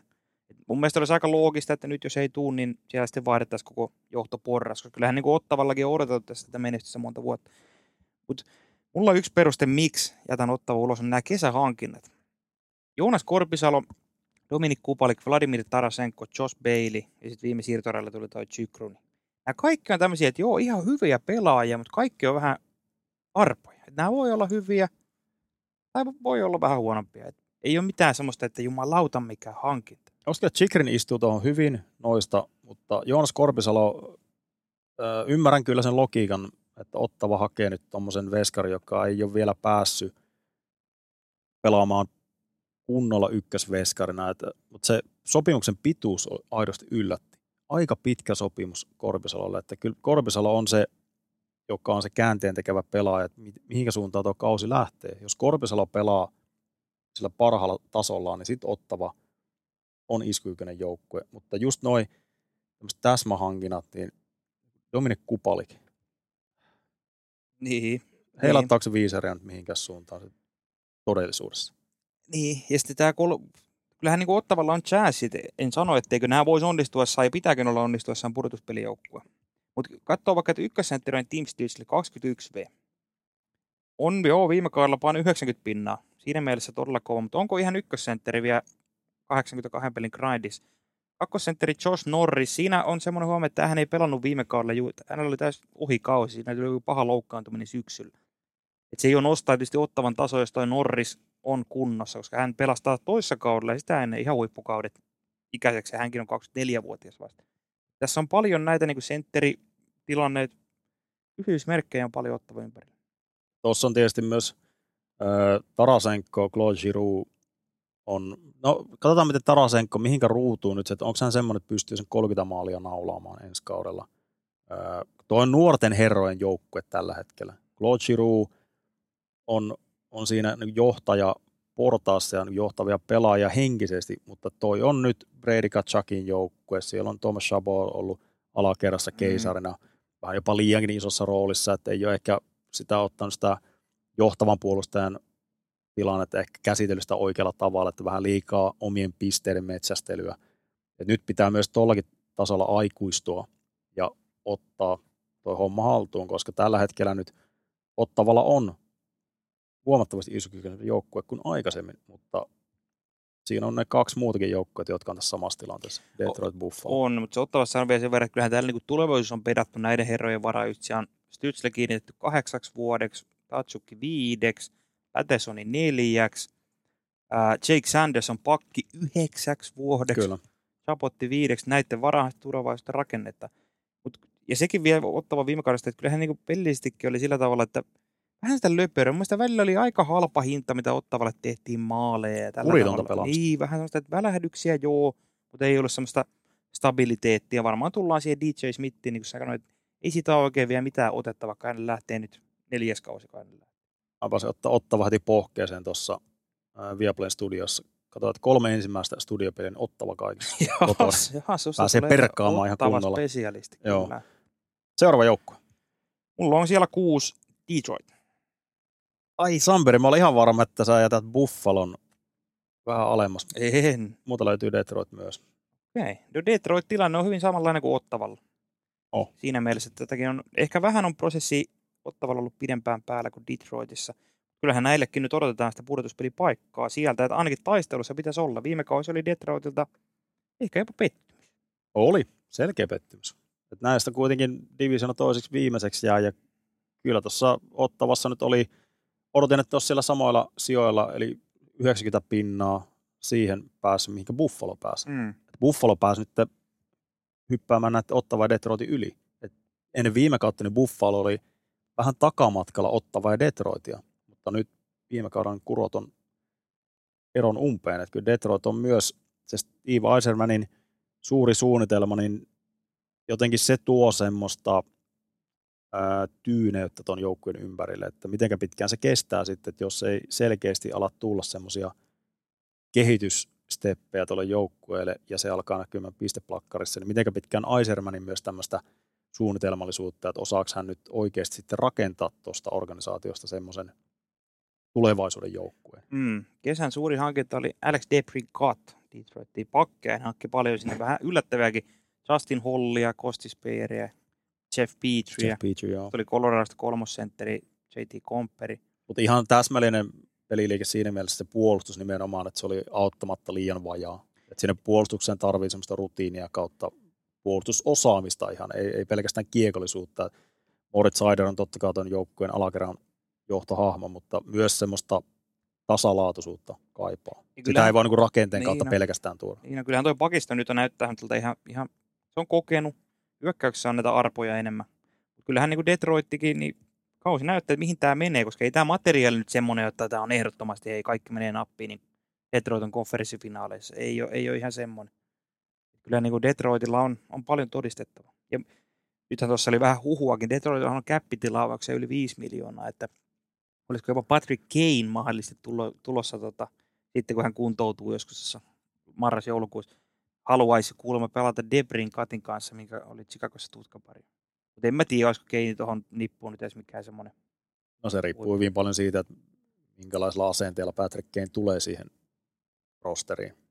Et jos hän nyt tulee sinne vähän tämmöisellä puolijäähdyttelymoodilla tai semmoisella tyylillä, mitä vaikka viime vuonna Rangersissa, toki sitten jälkeenpäin nyt ei ollut mies kunnossa, mutta kuitenkin, tuleeko se enemmän hakemaan sinne vaan sitten omia pisteitä, vaan oikeasti olemaan tuolle joukkueelle myös semmoinen liideri Mm.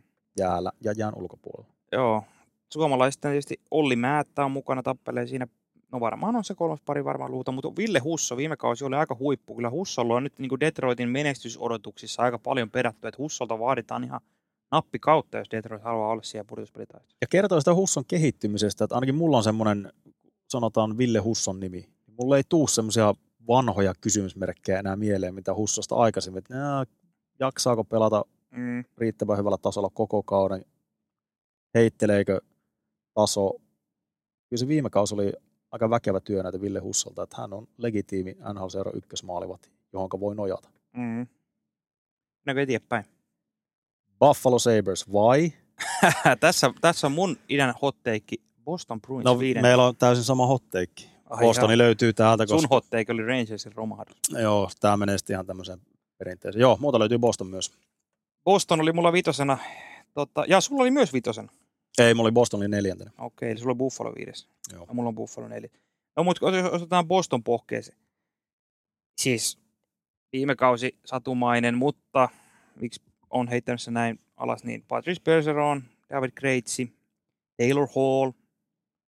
No siinä nyt etunenässä ne lähtee, että Orlov tietysti siirtorahankina, mutta toi Patrice Bergeron huutomerkillä, että lopetti. Kyllähän hän oli tietysti joukkueen niin paitsi pelillinen liideri, niin myös semmoinen henkinen johtaja, laadunvalvoja ja semmoinen rimon pitää siinä koko joukkueessa. Ja Organisaation si- sielu. Niin, ja siinä ladattiin se sama, mitä la- ladataan Pittsburghille tälle kaudelle, että niin kuin viimeinen last dance.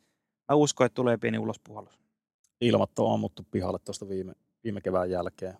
Karmealla tavalla superkausi päättyy tuommoiseen pettymykseen. Sitten oven avauksella lähtee kaksi seuralegendaa, jos tietysti Bergeron ei voi korvata millään.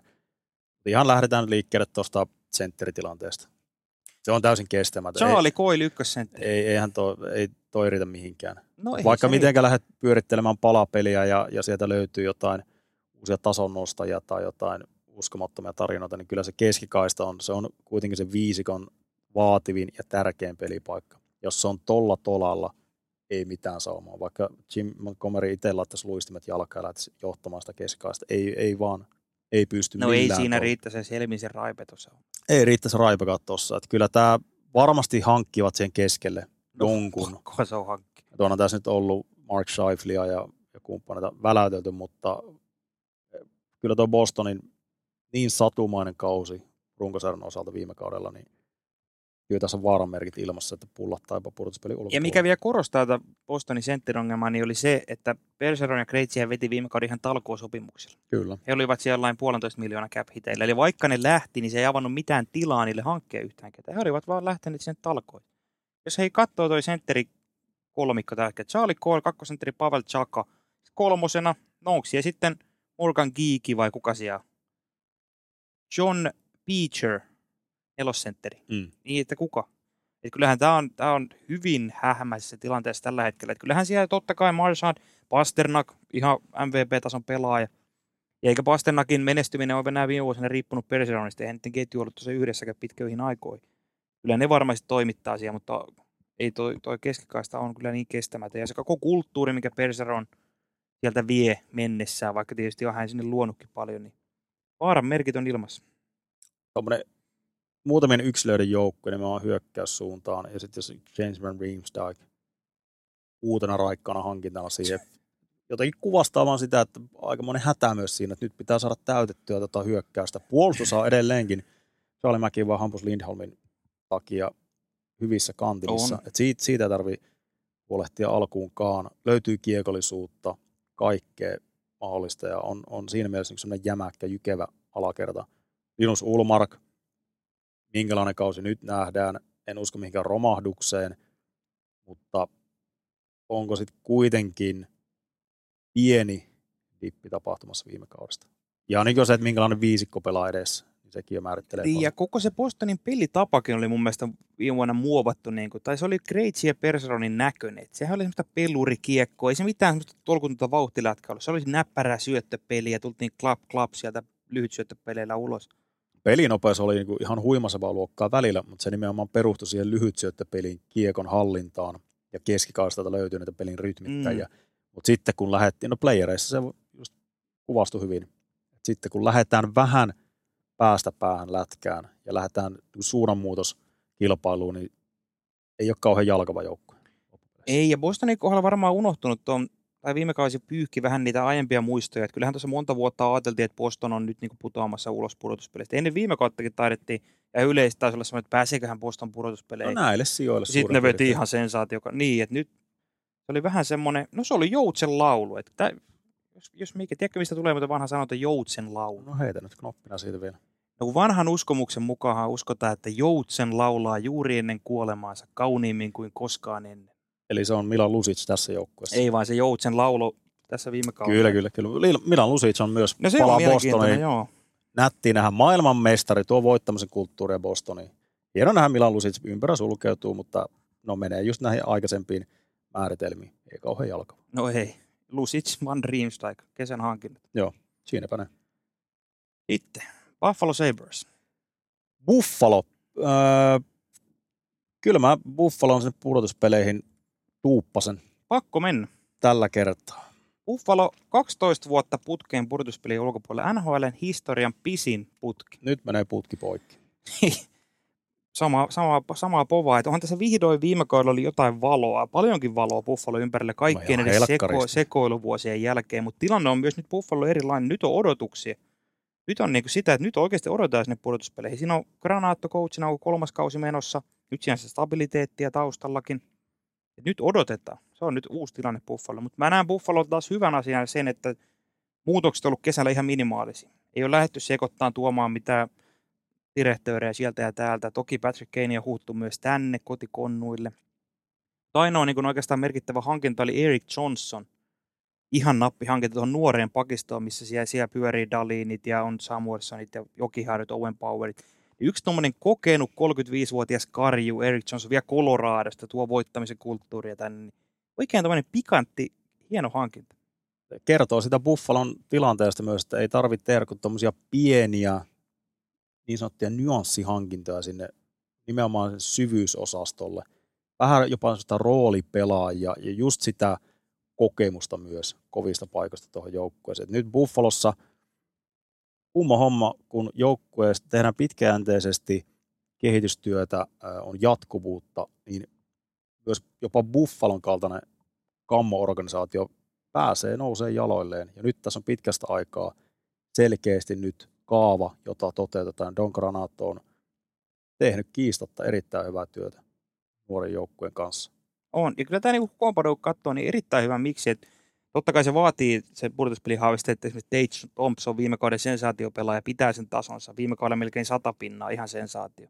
Mutta nyt siinä kakkosentterä on Dylan Cousins, ihan laatupelaaja. Ja vielä odotetaan, että hän nostaa tasonsa, hän on nuori kaveri. Loistava sentteri. Sitten siellä on just näitä tämmöisiä Jeff Skinnereitä muuta, mutta sitten siellä vastapainoituva Alex Tuck, tai joukkueen tärkein sielupelaaja. Sitten siellä tuli viime siirtorajalla Jordan Greenway, Minnesota samanlainen myskä. Ja tässä on niin kuin erittäin mun mielestä hyviä palasia. Tuo pakisto, tulevaisuuden pakisto ehdottomasti, mutta ei se silti enää ihan mitään nuoria poikia, Dalinit ja kumppanit. Kyllä. Ja sitten veskaritilanne on erittäin mielenkiintoinen. Ukko-Pekka Luukkonen, Devon Levi, Erik Komri, kolmikko. Ja näistä nyt tietenkin Luukkonen, Levi. Potentiaali, tämä on nyt ihan eri osastoa kuin Erik Komri. Et kuka noista on se, joka ottaa kopi? No toi on, pien, toi on kysymysmerkki tässä, että Levi, UPL, kumpikaan ei niin vielä todistanut siinä mielessä pitkässä juoksussa tasonsa NHL. Levi tuli viime kaudella aika rymisten sisään, Luukkonenkin torjunut hyvin silloin, kun on torjunut. Mutta Levikin 22 vuotta. Niin, nyt jonkun jomman kumman näistä pitää ottaa niin ykkösveskarin viitta harteille. Se ei ole tietenkään missään tapauksessa optimaalinen tilanne, että kun tuo joukko on muuten nyt on rakennettu pieteetillä, mutta veskarit on vähän, vähän liian kokemattomia tämä rosteri. Toki voi olla, että Diamond Levi pelaa sensaatiokauden, mutta että olisi vähän enemmän kokemusta tolppien välissä, niin sitten tämä olisi entistä saletempi pudotuspelijoukkoja. Nyt siellä on tiettyjä kysymysmerkkejä. En olisi pari vuotta sitten uskonut, mutta et sanon tätä, mutta Buffalo on jopa ehkä NHL mielenkiintoisin joukkue nyt. Just, ja se tämän äsken luetellun lisäksi, niin viime kaudella taisi olla maalirikkain joukkue kaikista. Se ei to, to, tosin ole välttämättä ihan kovin hyvä asia. Ne toki teki paljon, mutta myös päästi paljon. Että kyllähän siellä niin kuin ovet kävi sitten salunnassa molempiin suuntiin. 300 maalia omiin viime kaudella. Et lähdetään nyt siitä liikkeelle, toi nyt on tietenkin semmoinen homma, että se on ihan viisikkotason, mutta myös aiempaan tuohon veskaritilanteeseen, että kyllä siellä pitää tapahtua selkeää parannusta, että se on realistista, että on tietyt numeroarvot, mitkä pitää täyttyä, jos meinaa pudotuspeleihin mennä. Ja kyllähän toi tietynlainen dynamiittilätkä, siitä pitää vähän ottaa kierroksia alaspäin. Joo. Ja se näkyy sitten maalimäärissä, mutta se puolustuspää pitää saada nyt parempaan kuosiin. Mutta viidettä on pommin varmasti tulossa. Ja, no, sitä ainakin on. Ja kuinka, mä en tiedä kuinka moni muistaa, mulle jopa tuli vähän yllätyksen taas, kun palatteli mieleen viime kautta, että Buffalo kaikkien vaiheiden jälkeen ja lopulta vain yhden pisteen pudotuspelipaikka. Kyllä. Yksi piste. Nyt Buffalolle on rima korkealla. Se on pudotuspeleihin tai basta kolme joukkuetta jäljellä divisioonasta, eli siellä on Kanadan suuri toivo ja kaksi Florida-jengiä. Mistä järjestyksestä lähdetään? No mä jopa tässä mietin Buffalon nostamista kolmanneksi, mutta jätin lopulta Floridan siihen. Mutta löytyy Florida sieltä kolme. Sama vika. Florida on yksi tämmöisistä mahdollisista romahdusjoukkueista, mitä mä piirtelin. Mutta silti piirsin ne kolmanneksi tähän, koska Florida viime kausi muistetaan, ne oli koko ajan siinä takaa-ajajana – nousi ihan kalkkiviivalla pudotuspeleihin. Se oli sitten tarina erikseen sensaatio. Mitä nähdään nyt? Tämä on Florida nyt tämän kahden vuoden otannan. Siellä on ne ääripäät olemassa nyt. Mm. Runkosarjan voitto toissa kaudella, viime kaus, hirveät odotukset. Kausi oli aikamoista tarpomista ihan siihen loppuun asti ja sitten hirveä runi päälle ja siitä ihan hinaleihin asti. Mikä, mikä, ton, mikä on Floridan identiteetti, mitä tuo joukkue edustaa, kun tuossa on tulivoimaa tuossa joukkueessa, siellä on kiekollista taitoa, julmetun paljon, viihdyttävä joukkue, mutta sitten Andrew Brunettin potkujen jälkeen Paul Morrisin piti nimenomaan tuoda sitä rakennetta siihen ja kiistatta hän onnistui siinä tehtävässään.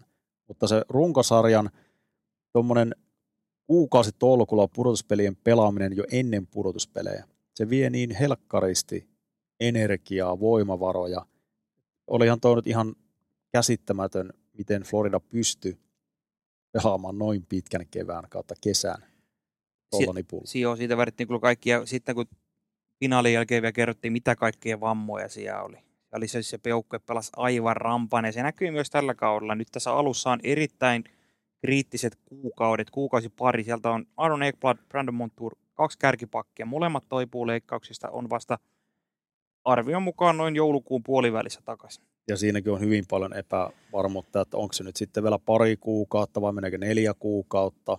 Että kuulemma aikataulussa on tällä hetkellä molempien, molemmat kävi olkapääleikkauksessa kauden jälkeen. Ja kaksi kärkipalasta puuttuu sieltä. Siinä on aika paljon painetta ja toi, pakistolle ja ihan alkukaudesta. Joo, nehän hankki sinne nyt tämmöisiä Oliver Ekman Larsson, ja Niko Mikkoloita, Kulikovia, Reilyjä, että et ei, ei mitään liideripakkeja, mutta tämä pakisto nyt eka kuukausi pari Forsling ykköspakki, sitten siinä on Mahura, Ekman Larsson, Kulikov, Mikkola, mm. joku farmi jäi. Et onhan toi pakisto todella huono. Kertoo senkin, että siinä on, onko Forsling ainoa yli kahden miljoonaa äijää siinä pakistossa alkukaudessa. No Niko Mikkola 2,5. no Mikkola on niin, no palkka kuukku melkein pakisto. Joo, ja Ekman Larsson totta kai siinä, mutta siis toi kertoo siitä, että siellä nyt on ykkös, Niin kakkospakki Ekman Larsson, joo, syöstä palkkaa. Joo, kyllä. Tietysti Ekman Larsson on semmoinen pelaaja, että täyskysymysmerkki. Mitenkä hän ottaa sen roolin tuossa joukkueessa, että nyt ei ole enää se ää, palkkahirmu siinä ja taso on pudonnut pahasti niistä Arizonan vuosista.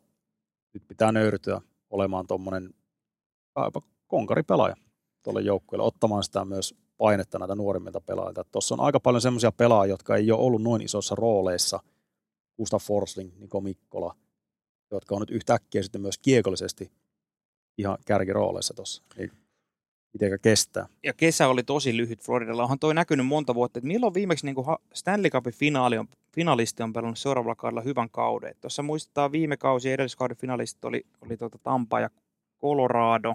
Coloradon kausi oli surkea. Kyllä. Tampa on vetänyt pintakaasulla monta vuotta noin runkosarjat sellaisia roikkunut kaukana kädestä.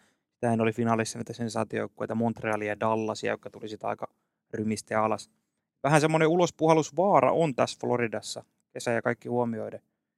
Et ei olisi mikään edes, ei paranne yllättyä, jos Florida jääkin yhtäkkiä vaikka pudotuspelin ulkopuolella. Kyllä, ja Sergei Bobrovski, vähän sama homma tässä. Enemmänkin just se, että, että Bobrovski parhaimmillaan ihan valot alas osastoon. Mutta nyt tuommoisen pitkän raskaan kauden jälkeen päättyy pettymykseen, uudestaan ladata taas tuohon syyskaudelle, niin siellä voi olla aika vaikeitakin iltoja edessä. Oli, no joo, kärkipelaajista tietysti Parkko toimittaa pommin varmasti. Ja viime kauden jälkeen odotetaan sadan pinnan kautta, mutta sitäkin kiinnostavammat suomalaiset on mun mielestä Lundell Luostari. Lundell viime kaudella toinen kausi ei ollut ihan samanlaista loistoa, Ei lähelläkään. mutta sitäkin kovemmat odotukset mulla on ehkä tälle kaudelle Eetu Luostari. Siilijärven sulttaani. Viime kaudella breikkas sinne niin kuin jopa tulosrooliin, pelasi kakkosketjussa. Veikkaan, että Luostarinen on semmoinen pelaaja, joka tulee aiheuttaa otsikoita tällä kaudella. No onhan tuossa nyt tällä hetkellä, äh, katsoo tota hyökkäystä, niin ei tarvi laittaa kaikkia munia samaan koriin. Et pystyy rakentamaan aika laadukkaan top 9. Todella. Ja se on, se on erittäin iso. Ei näillä hyökkäystä mikään jää kiinni. Ei, ei missään nimessä. Se, että, että minkä verran just, no ensimmäiset kuukaudet on, on aika tärkeää, että ei tietenkään siinä vaiheessa voi mitään pudotuspelipaikkaa voittaa, mutta se, että pitää pysyä tuossa kärjen tuntumassa.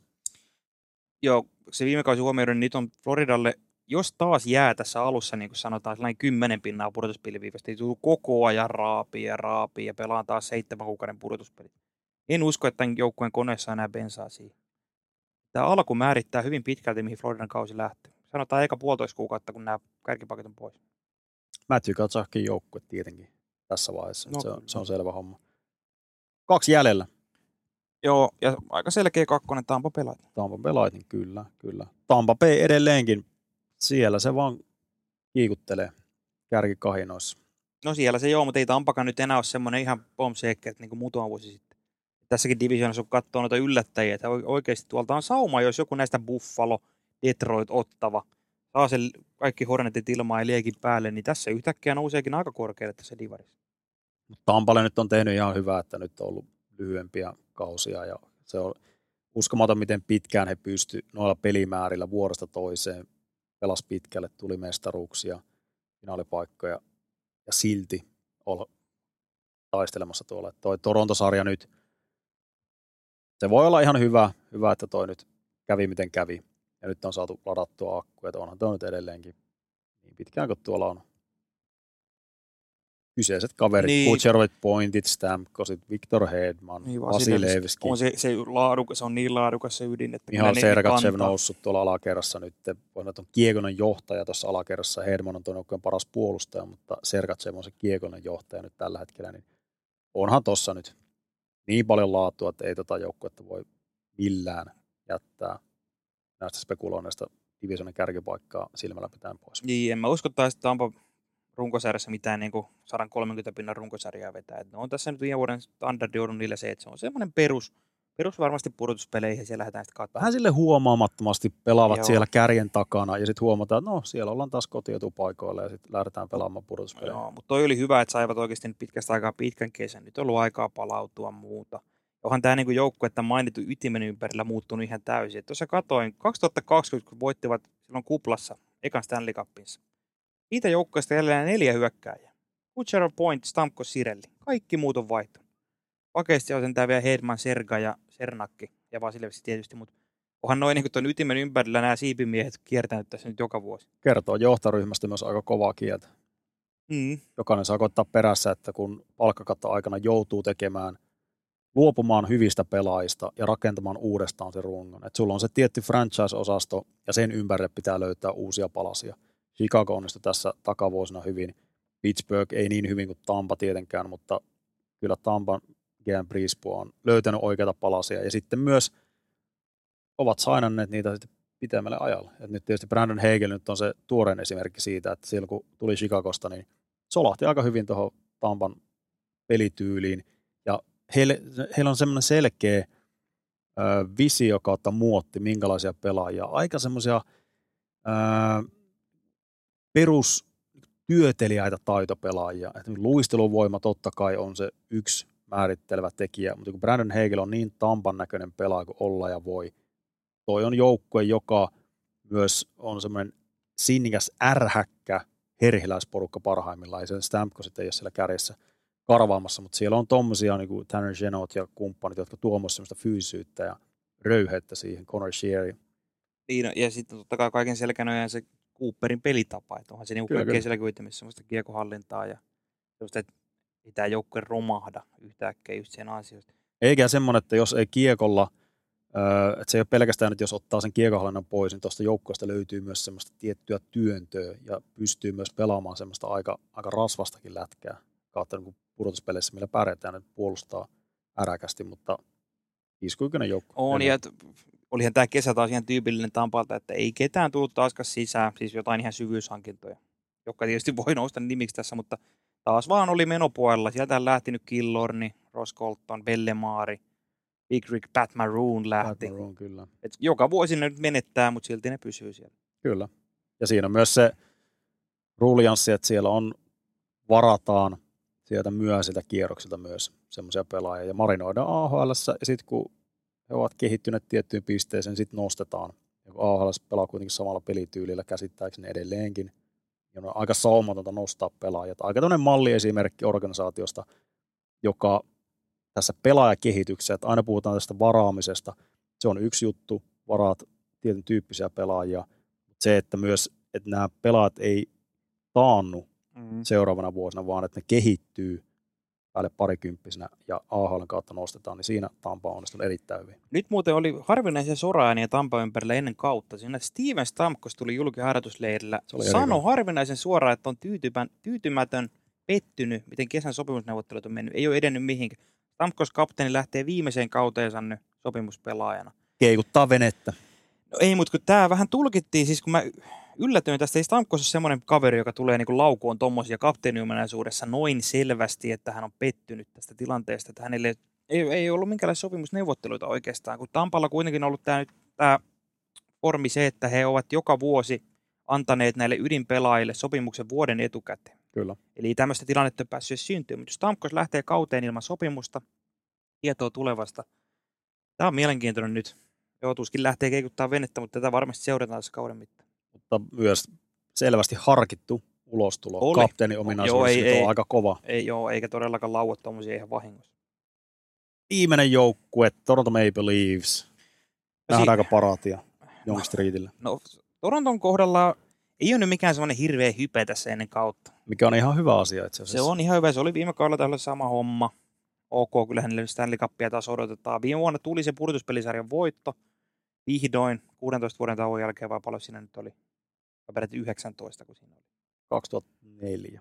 Joo, mutta kuitenkin niin se tuli, mutta silti, ei sen, silti oli niin jättipettymys. Se Florida pyykyisi siinä tokalla kierroksella, että ei sitä kaudesta jäsen ihan hirveästi käteen. Et lähtökohta on taas aika sama, samat kaverit, Liidaa, Matthewsit, Marnerit, kumppanit. Niin kuin kyllähän Toronto pitää pudota, tai meneekin siis pudotuspeli, ei kahta sanaa siitä. Et ehkä nyt on sitten sopiva hiljainen kauden alussa.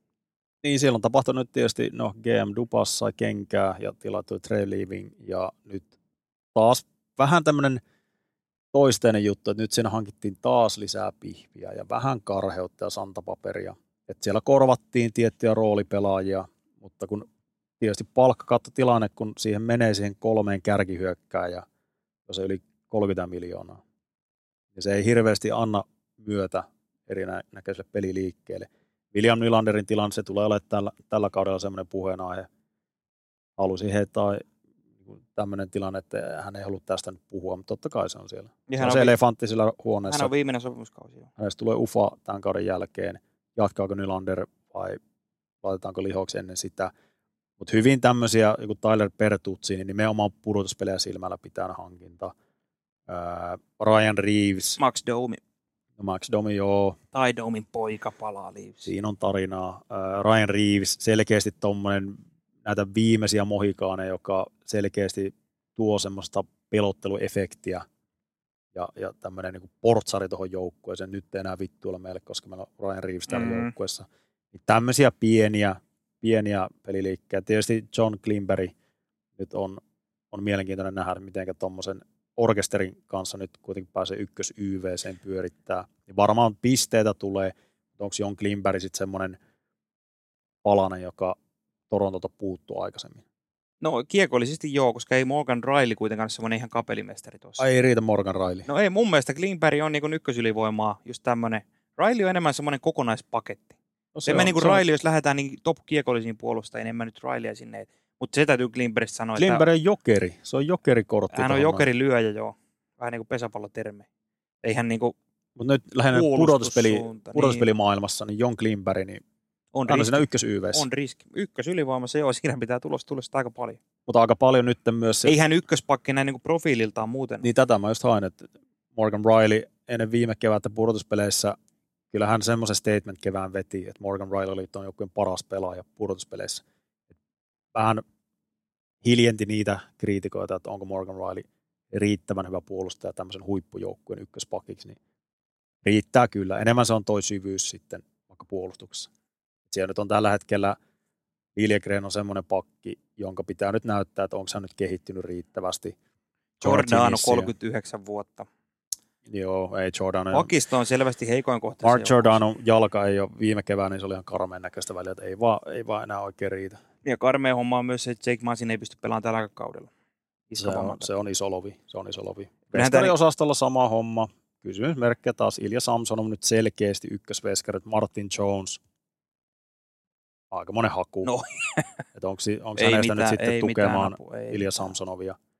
Tuossa Leafsin training campin alkaessa, niin siellä oli, tehtiin tämmöisiä keittiöpsykologisia analyysejä, että, että joukkue näytti hyvin levolliselta ja, ja ei ollut enää tietoa kattamasta dramaattisesta viime kauden päättymisestä. No ei varmaan, kun tässä nyt kesä takana, mutta taas tämmöisiä pieniä, pienistäkin jutuista lähdetään repimään nyt jotain, että joukko on hyvin fokusoitunut ja painetila on täsmälleen sama, että se on ainoastaan, että Dubas nyt saa kenkää ja sieltä nyt se, se latu on loppunut, mutta muuten niin kyllä toi kärkiosasto edelleenkin joutuu kantaa sitä samaa ristiä niskassaan. Että ei se yksi pudotuspelin sarjan voitto, niin se ei mun mielestä puhdista niitä syntejä, mitkä tämän joukkueen ympärillä on. No ei, mutta kyllä se nyt on se, että kun nämä lähtee ensi keväänä pudotuspeleihin, nyt sinne mitään uutta enää, että ovat kerran jo voittaneet sen. Että kyllähän niin kuin Toronto ympärillä on hämmentävän vähän nyt on mun mielestä mitään semmoista isoa tarinaa. Nylander, niin kuin sanoit, ja Nylanderista puheella hänet kokeiltiin tuossa, tai ilmeisesti ei mitään kokeilla, vaan laitetaankin kolmossentteriksi. Tai kakkosentteri tai kolmosentteri, mutta sentteriksi. Älkää lähtekö sinne. Eli Matthews, Tavares, Nylander olisi nyt kolme, sentterikolmikko. Vähän yllättävää siinä mielessä, että Nylander painoi viime kaudella 40 maalia. Ihan tyykkikausi, 87 pinnaa. Lähdetään vaihtamaan pelipaikka. Väkisin tuommoisen muottien, että nyt tehdään Nylanderista kokonaisvaltaisempi pelaaja, kun se vahvuudet on hyökkäyssuuntaan top kutoseen laidalle paiskamaan tehoja. Sitä se on. John Tavares voi olla sitten siinä, siinä ankkuripelaaja, mutta kyllä tuo Tavares on, siitä on tullut tuommoinen, ei voi sanoa riippakivi, mutta toi sopimus on ihan karmea siihen hintalaatuun. Niin no 11 Tällä miljoonaa ottaa. Tuosta hei, Tavares on semmoinen hyvä kakkosentteri. Mm, Eli se kuuden miljoonan mies. kyllä.